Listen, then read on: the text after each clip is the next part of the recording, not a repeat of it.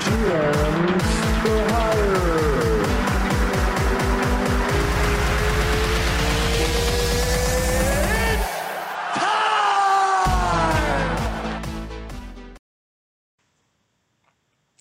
What is going on, everybody? I am Jamil King for GMs for Hire, and I am going to be breaking down the breaking news of the Tampa Bay Buccaneers signing Antonio Brown. Um, it's official. The Tampa Bay Buccaneers are now the Thanos of the NFL, if it wasn't already. Um, they're collecting all the Infinity Stones. Um, now you add Antonio Brown to this offense. It's just getting stupid. And no, we're not talking about Antonio Brown. We're talking about this offense. This offense now is Mike Evans, Chris Godwin, and Antonio Brown to throw to if you're Tom Brady. But um, before we get into that, let's talk about how exactly this move came about. Um, it was clear early in the offseason Bruce Arians wanted no parts of Antonio Brown. It was being reported that Brady was advocating for Brown to come to Tampa as he was a free agent, and Arians said no, there's no room for here. There is no room for him on this football team, and he has there's no scheme fit for him on this football team. Well, crazy how things change, especially in the National Football League. With the Bucs dealing with numerous amount of injuries on offense, mainly at wide receiver, you've had Scotty Miller miss practices. You've had Tyler Johnson hurt all through camp. You've had Chris Godwin miss a couple games. You've had Mike Ed- Mike Evans banged up a couple times this season, even though he's played through everything. I personally don't think he's been 100% out all throughout this whole season. Now you add Antonio Brown. Now you cover your bases. Um, if any of these guys are going to miss any games, if you have Mike Evans or Chris Godwin go out and you replace them with Antonio Brown, oh my goodness.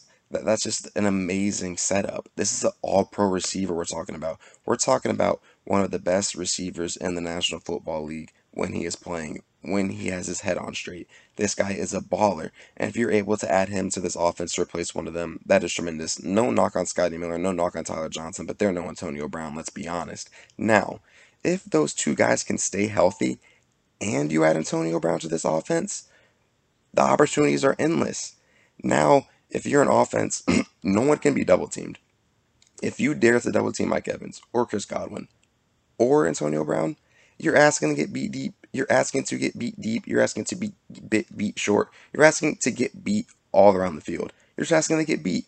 There's no winning in that scenario. So now, if you can't double team anyone, you have these three elite receivers going one on one with your corners. Someone's gonna win.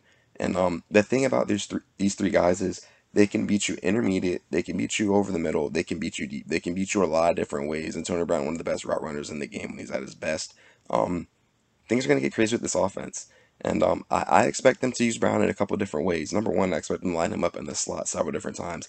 I expect them to use him over the middle, down the seam, on that choice route between a post and a fly. I think you'll be able to see him abuse that route a lot. I think you'll be able to see him work short with a lot of quick routes, beating corners off the line. And most importantly, I think you're going to see some gadget plays out of him. Um, we've seen Scotty Miller get the ball a lot on end arounds and jet sweeps. I think we can see Brown do that a lot. Um, Brown in his prime, um, he's a great punt returner. And um, he was dangerous, and not just dangerous when he was kicking punters in the head. He was dangerous at getting the ball in his hands and going downfield and making people miss. And I think that's something Bruce Arians is going to use with this offense and just add another wrinkle to an offense that that's starting to click. It looks like they're starting to move. They have a running game with Ronald Jones. Leonard Fournette has been out, but he's going to come back, and I think he's going to get a couple of carries here and there. But I think now this might be Ronald Jones's backfield the way he's been running. But um, you got Rob Gronkowski. He got him hot last week. If he can keep it moving, like Antonio Brown to this offense, things um they might just get a little bit crazy if you ask me. But um, for this Buccaneers team, I think it's very important for Tony Brown to come in and get his head on straight, and I think he can do that. I think Tom Brady is a very respected guy. I think Brown respects Brady a tremendous amount. I think he's going to come in. He said, "Look, I stuck my head out for you. I stuck my neck out for you. Me and Coach Leftwich, we know you. We've worked with you. We want you to come in here because we know what you're capable of doing.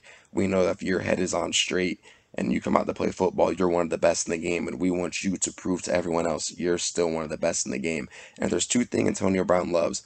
It's being great and getting your touches, and he loves winning. So if you're able to get him involved in this offense just a little bit and get him winning, um, I think that's the key that we need. Let's be honest, Antonio Brown was acting like a nutcase the last time we've seen him. So obviously, it is a risk for the Buccaneers this guy has been crazy. He's been wild in the past offseason. That's why Bruce Arians didn't want him. But I think that Brady has the power to tell Antonio, look, you're here to do a job. Let's do the job. And we can be back here and try to bring a Super Bowl to Tampa. And I think this team has all the possibilities. They have all the aspirations, and I think they have all the opportunity to get the job done. They're slowly but surely looking like one of the most complete teams in the NFC, if not the NFL. Um, time will tell what this team can what this team can do in the end. But I think this move solidifies themselves as legit Super Bowl contenders. If they weren't already, I think the Bucs are now in the top five teams in the NFL, and um, this team can be very dangerous. Let us know in the comments um, what you guys think of this move. Um, for now, I'm Jamil King signing off. Let's see what happens with the Bucs.